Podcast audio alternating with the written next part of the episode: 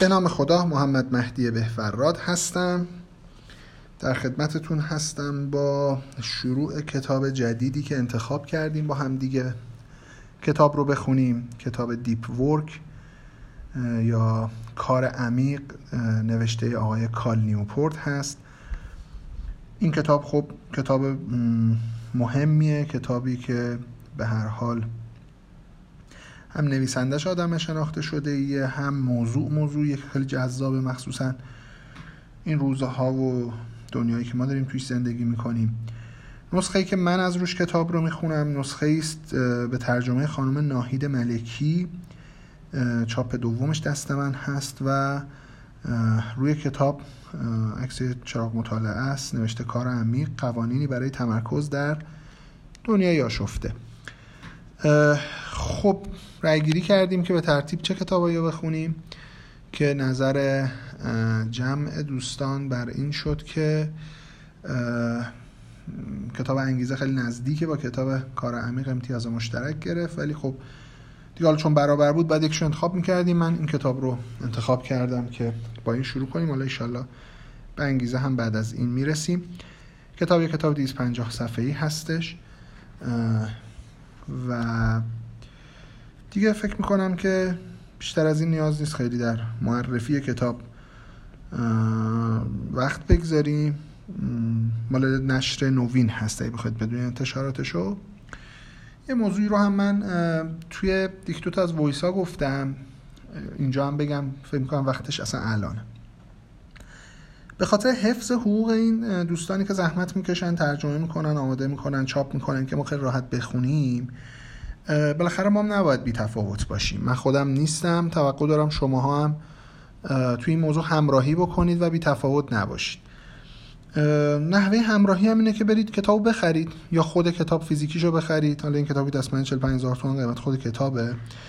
اما اگه نخواهید انقدر هزینه بکنید نسخه های دیجیتالش رو می‌تونید بخرید.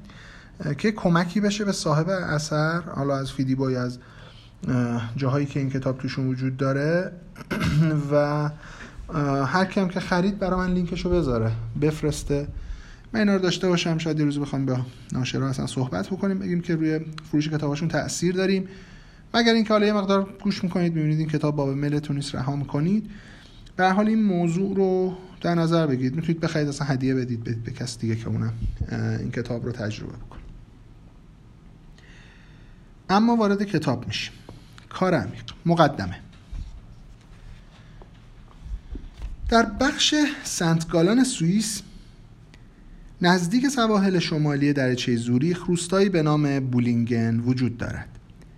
در سال 1922 کارل یونگ که روانپزشک مشهوری بود این منطقه را برای شروع ساخت مجموعه‌ای برای مراقبه و مدیتیشن انتخاب کرد.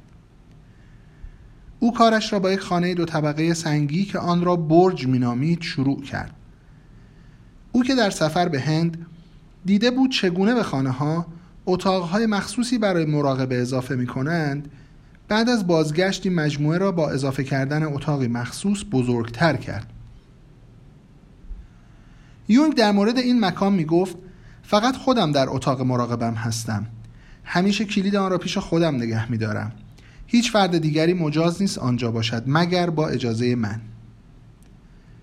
روزنامه نگاری به نام میسون کوری در کتاب آداب روزانه با مراجعه به منابع مختلف در مختلف درباره یونگ و عادتهای کاری او در برج می‌گوید.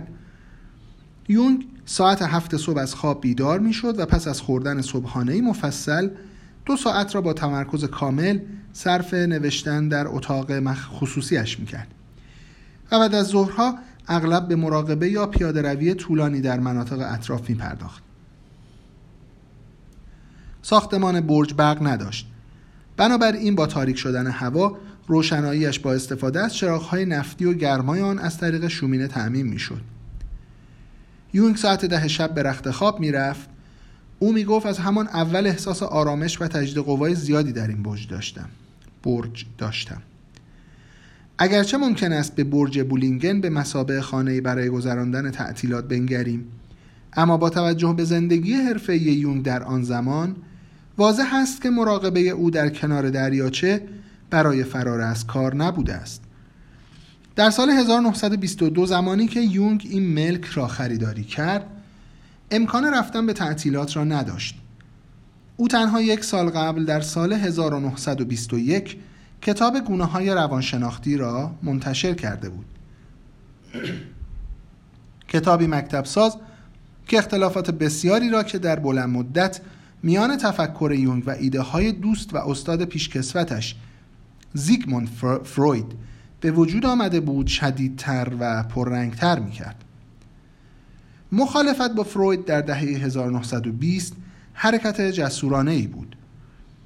یونگ برای حمایت از کتابش باید ذهنش را پویا نگه می داشت و چندین مقاله و کتاب در حمایت و اثبات روانشناسی تحلیلی یعنی نام احتمالی مکتب فکری جدیدش منتشر می کرد. سخنرانی ها و مشاوره های یونگ او را در زوریخ مشغول می کرد. اما او تنها به این مسائل بسنده نمی کرد.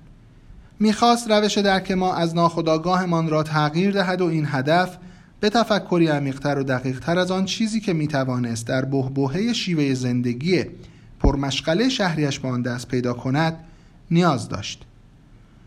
عزلتگزینی یونگ در بولینگن برای فرار از زندگی حرفه‌ایش نبود بلکه برعکس برای پیشرفت و ارتقاء آن بود.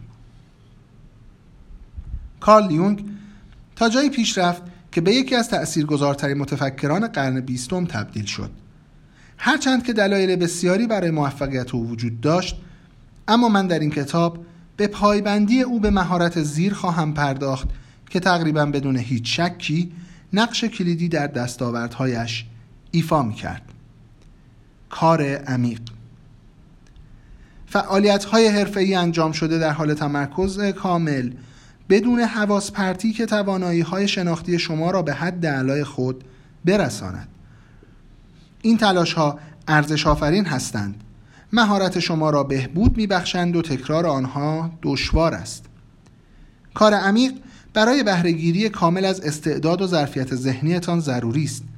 در حال حاضر پس از دهه ها تحقیق در روانشناسی و علوم اعصاب می‌دانیم که حتی فشار روانی همراه با کار عمیق هم برای بهبود توانایی هایتان ضروری است. به عبارت دیگر کار عمیق دقیقا همان تلاشی بود که در اوایل قرن بیستم برای متمایز بودن در زمینه دشواری مانند روانپزشکی علمی مورد نیاز بود. اصطلاح کار عمیق ساخته خودم است و چیزی نیست که کارل یونگ از آن استفاده کرده باشد. اما کارهای او در طول آن دوره به گونه ای بود که انگار این مفهوم اساسی را درک کرده باشد. یونگ برجی سنگی در جنگل ساخت تا بتواند کار عمیق را در زندگی حرفه‌ایش گسترش دهد. کار مهمی که به زمان انرژی و پول نیاز داشت. همچنین مانع از این می‌شد که به فعالیت‌های فوری و آنی بپردازد. همانطور که میسون کوری می نویسد سفرهای منظم یونگ به بولینگن باعث کم شدن زمانی شد که صرف کار درمانگاهی و بالینیش می‌کرد.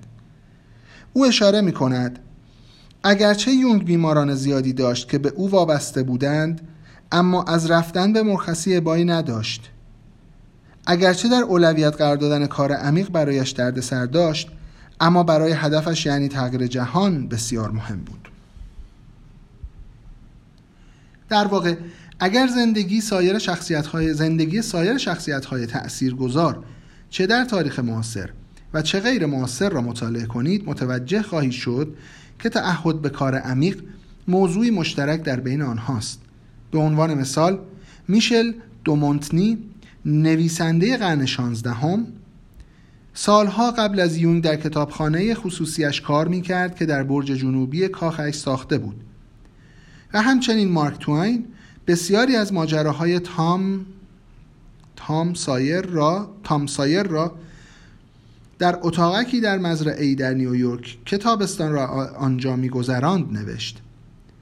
اتاقک تواین از خانه اصلی بسیار دور بود به طوری که خانوادهش برای فراخواندن او در هنگام وعده های غذایی در شیپور میدمیدند.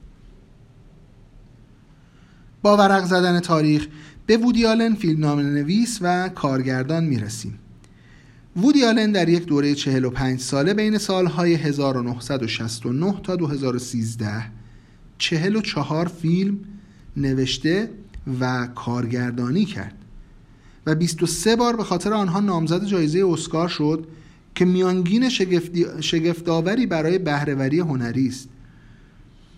در طول این دوره آلن هرگز کامپیوتر نداشت. به جای آن تمام نوشته هایش را با ماشین تایپ دستی Olympia ی SM3 آلمانی و بدون لوازم الکترونیکی حواس پرت کن تکمیل کرده است. پیتر هیگز فیزیکدان نظری نیز از کامپیوتر استفاده نمی کند و کارش را در چنان انزوا و ارتباطی انجام می دهد که پس از اعلام اینکه برنده جایزه نوبل شده است روزنامه نگاران نمی توانستند او را پیدا کنند. از سوی دیگر. جی کی رولینگ از کامپیوتر استفاده می کند اما در طول نوشتن رمان‌های هری پاتر به صورت خیلی جدی در رسانه های اجتماعی حضور نداشت. هرچند که این دوره با پیشرفت تکنولوژی و محبوبیت آن در میان چهره های ای همزمان شده بود. سرانجام کارمندان رولینگ در پاییز سال 2009 همزمان که او روی کتاب خلع موقت کار می‌کرد حساب کاربری توییتری را به نام او حساب کاربری توییتری را به نام او راه اندازی کردند و یک سال و نیم ابتدایی تنها توی تنها توییت او این بود. این صفحه واقعی من است اما متاسفانه چیزی از من نخواهید شنید. زیرا در حال حاضر قلم و کاغذ برایم اولویت دارد. البته که کار عمیق محدود به اتفاقات تاریخی یا فرار از تکنولوژی نیست. مدیرعامل مایکروسافت بیل گیتس دو بار در سال هفته تفکر برگزار می کند که طی آن خودش را از دیگران جدا می کند اغلب در کلبه کنار دریاچه. تا بجز مطالعه و فکر کردن به اندیشه های بزرگ کار دیگری انجام ندهد. در طی هفته فکری در سال 1995 بود که گیتس یادداشت معروف سونامی اینترنت را نوشت که توجه مایکروسافت را به شرکت نوپایی به نام Netscape Communications جلب کرد. مورد عجیب و خلاف انتظار دیگر نیل استیونسن هست. نیل استیفنسون نیل استیونسون است که دسترسی به او از طریق وسایل الکترونیکی تقریبا ناممکن است. نیل استیونسون نویسنده معروف داستانهای تخیلی در سبک سایبرپانک است که به شکلگیری فهم عمومی ما از عصر اینترنت کمک کرده است.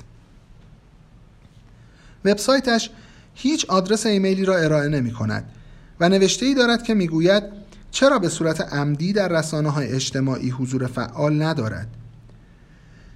استیونسون این کنارگیری ها را به این صورت توضیح داده است. اگر زندگیم را به نحوی سازماندهی کنم که بتوانم زمانهای طولانی متوالی و بدون وقفه زیادی به دست آورم می توانم رمان بنویسم. اگر به جای آن زمانهای پراکنده زیادی داشته باشم چه چیزی جایگزین آن می شود به جای رومانی که مدتی طولانی زبان زد خواهد بود یک دسته از پیام های الکترونیکی وجود خواهد داشت که برای افراد مختلف فرستادم تأکید بر فراگیر بودن کار عمیق در بین افراد تأثیرگذار مهم است. زیرا این امر در تقابل با رفتار دانشورزان مدرن است که به سرعت در حال فراموش کردن ارزش انجام کار عمیق و عمیق شدن هستند. دانشورزان مدرن رو نالج ورکر نامگذاری می‌کنه. یعنی ترجمه از کلمه نالج ورکر یعنی کسایی که کار یدی و کار دستی و اینها نمی‌کنن. کسایی که کارشون بر پای دانشه. شاید با کامپیوتر کار می‌کنن کار اپراتوری می‌کنن. اینها رو و تا کارشناس ها اینا همه تو این سطح دسته بندی می‌کنن. دلیل کاهش اونس و علاقه دانشورزان به کار عمیق به خوبی واضح است. ابزارهای شبکه‌ای. منظور دسته گسترده از ابزارهاست که خدمات ارتباطی را فراهم می کنند مانند ایمیل و پیامک رسانه های اجتماعی مثل توییتر و فیسبوک و سایت های سرگرمی اطلاعاتی مثل بازفید و ردیت. در مجموع ظهور این ابزارها همراه با دسترسی فراگیر به آنها از طریق گوشی های هوشمند و کامپیوترهای اداری شبکه شده. اداری شبکه شده توجه و تمرکز اکثر دانشورزان را منحرف کرده است. یکی از مطالعات شرکت مکنزی در سال 2012 نشان داد که در حال حاضر دانشورزان به طور متوسط بیش از 60 درصد ساعت کاریشان را در ارتباطات الکترونیکی و جستجو در اینترنت سپری می کنند و نزدیک به 30 درصد وقت آنها فقط صرف خواندن و پاسخ دادن به ایمیل ها می شود این وضعیت توجه نصف نیمه با کار عمیق که نیازمند دوره های طولانی تفکر مداوم است سازگار نیست. اگرچه در عین حال دانشورزان مدرن در حال هدر دادن وقتشان هم نیستند. در حقیقت آنها همیشه می‌گویند گرفتار هستند. چه چیزی این تناقض را توضیح می دهد؟ می توان از طریق کاری که تعریف آن نقطه مقابل ایده کار عمیق است توضیحات زیادی در مورد این موضوع داد. داره جالب میشه موضوع. کار کم عمق سطحی. کارهای غیر شناختی و غیر مهارتی که اغلب نیاز به تمرکز کامل و حذف حواس پرت ندارند این تلاش ها اثر خلاقانه ای در جهان ایجاد نمی کنند و تکرارشان هم آسان است. به عبارت دیگر دانشورزان در عصر به ابزارهای شبکه‌ای به طور فزاینده‌ای کار کم عمق را جایگزین کار عمیق می کنند به طور مداوم در حال, ارسال و دریافت پیام و ایمیل هستند و مانند روترهای شبکه‌ای انسانی عمل می کنند که به دلیل آسیبه های سریع ناشی از حواس پرتی با وقفه های مکرر مواجه می شود تلاش های مهمتری که باید به خوبی از تفکر عمیق بهره ببرند مانند تشکیل یک استراتژی جدید کسب و کار یا نوشتن درخواستی برای بورس تحصیلی مهم در اثر حواس پرتی به بخش های تکه تکه و ذره تقسیم و با کیفیت پایینی ارائه می شوند. شواهد فزاینده‌ای وجود دارد که نشان می دهد این تغییر به سوی کارهای کم عمق انتخابی نیست که به توان به راحتی آن را معکوس کرد. در واقع شما زمان زیادی را در حالت کم عمقی و آشفتگی سپری می کنید و به این ترتیب تواناییتان را برای انجام کارهای عمیق به طور دائم کاهش می دهید. نیکولاس کار روزنامه‌نگار آمریکایی در مقاله مشهور در نشریه آتلانتیک در سال 2008 اعتراف کرد. به نظر می رسد اینترنت در حال تضعیف توانایی من برای تمرکز و ژرفاندیشی است و من تنها نیستم. نیکولاس این ادعا را در کتاب کم عمقها که یکی از نامزدهای نهایی جایزه پولیتزر شد بست داد. وی برای نوشتن این کتاب به گونه ای که اثر خوب و ارزشمندی باشد مجبور بود به اتاق کوچکی نقل مکان و به اجبار ارتباطش را با دیگران قطع کند. این ایده که ابزارهای شبکه کار ما را از حالت عمیق بودن به سمت کم عمقی ها کم عمقی حل می‌دهند جدید نیست. کتاب کم عمق ها اولین کتابی بود که در مجموعه کتاب های اخیر تأثیر اینترنت را بر مغز و عادت عادات کاری بررسی کرد. عناوین این مجموعه از کتاب های جدید عبارتند از بلکبری هملت نوشته ویلیامز پاورز خودکامگی ایمیل نوشته جان فریمن و اعتیاد به حواس پرتی نوشته الکس سوجونگ کینگ پانگ که همه آنها کم و بیش با این موضوع موافقند که ابزارهای شبکه حواسمان را از کارهایی که مستلزم تمرکز بدون وقفه و بالا هستند پرت می کنند و به طور همزمان باعث کاهش توانایی تمرکز ما می شوند. با وجود این شواهد فراوان زمان بیشتری را صرف تلاش برای اثبات این موضوع نخواهم کرد. بنابراین می توانیم امیدوارم که اینطور باشد بپذیریم که این ابزارهای شبکه روی کار عمیق تأثیر منفی دارند. همچنین وارد بحث جدی در مورد پیامدهای طولانی مدت اجتماعی این تغییر نخواهم شد زیرا این گونه بحث ها دو دستگی های ایجاد می کنند در یک طرف این مباحثه افراد بدبین به تکنولوژی قرار دارند در یک طرف این مباحثه افراد بدبین به تکنولوژی قرار دارند که معتقدند بسیاری ابزارها حداقل در حال حاضر به جامعه آسیب میرسانند در حالی که در سمت دیگر افراد خوشبین به تکنولوژی ادعا می کنند که این ابزار قطعا جامعه را تغییر می دهند. اما به شیوهی که وضعیت ما را بهتر کنند. برای مثال گوگل ممکن است حافظه من را کاهش دهد اما دیگر نیازی به حافظه خوب و حفظ کردن نداریم. زیرا می توانیم در هر لحظه اطلاعات مورد نیاز ما را جستجو کنیم. من درباره این مباحثه فلسفی موضع و نظر خاصی ندارم بلکه مایلم بیشتر به جنبه های عملیتر و فردیتر آن بپردازم. یعنی موضوع حرکت فرهنگ کارمان به سمت کم عمق بودن که فرصتهای عظیم اقتصادی و فردی را در اختیار افراد کمی قرار می دهد که در برابر این روند مقاومت کرده و به عمق اولویت می دهند. فرصتی که در زمانی نچندان دور مشاور جوانی از ویرجینیا به نام جیسون بن بن درست می‌خونم مشاور جوانی از ویرجینیا به نام جنس جیسون بن آن را به کار برد خب من تایم 20 دقیقه رو رعایت بکنم چون تموم نمیشه مقدمه. مقدمه احتمالا یه فایل صوتی دیگه باید ادامه بدیم. همینجا صفحه 14 مبحث رو متوقف می‌کنم و امیدوارم که لذت برده باشید. من خودم به نظرم چون پادکست های بنده هم به این شنیده بودم ولی حس کردم که این اصلا موضوعی نیستش که هم که بفهمی تو این کتاب چه خبره. کافی باشه که بگی او آره چه جالب. من دیدم کسایی که راجع به این کتاب دیدن یا خوندن یا شنیدن ولی همچنان بسیار سطحی و بسیار وقت تلف کن دارن اموراتشون رو سپری می‌کنن. پس این نشون میده که خیلی ما در مورد این کتاب نیاز به حرکت نداریم. ما در مورد این کتاب نیاز به عمل داریم. اینکه کتاب بخونیم یه حرکتی کردیم راجع به کار عمیق.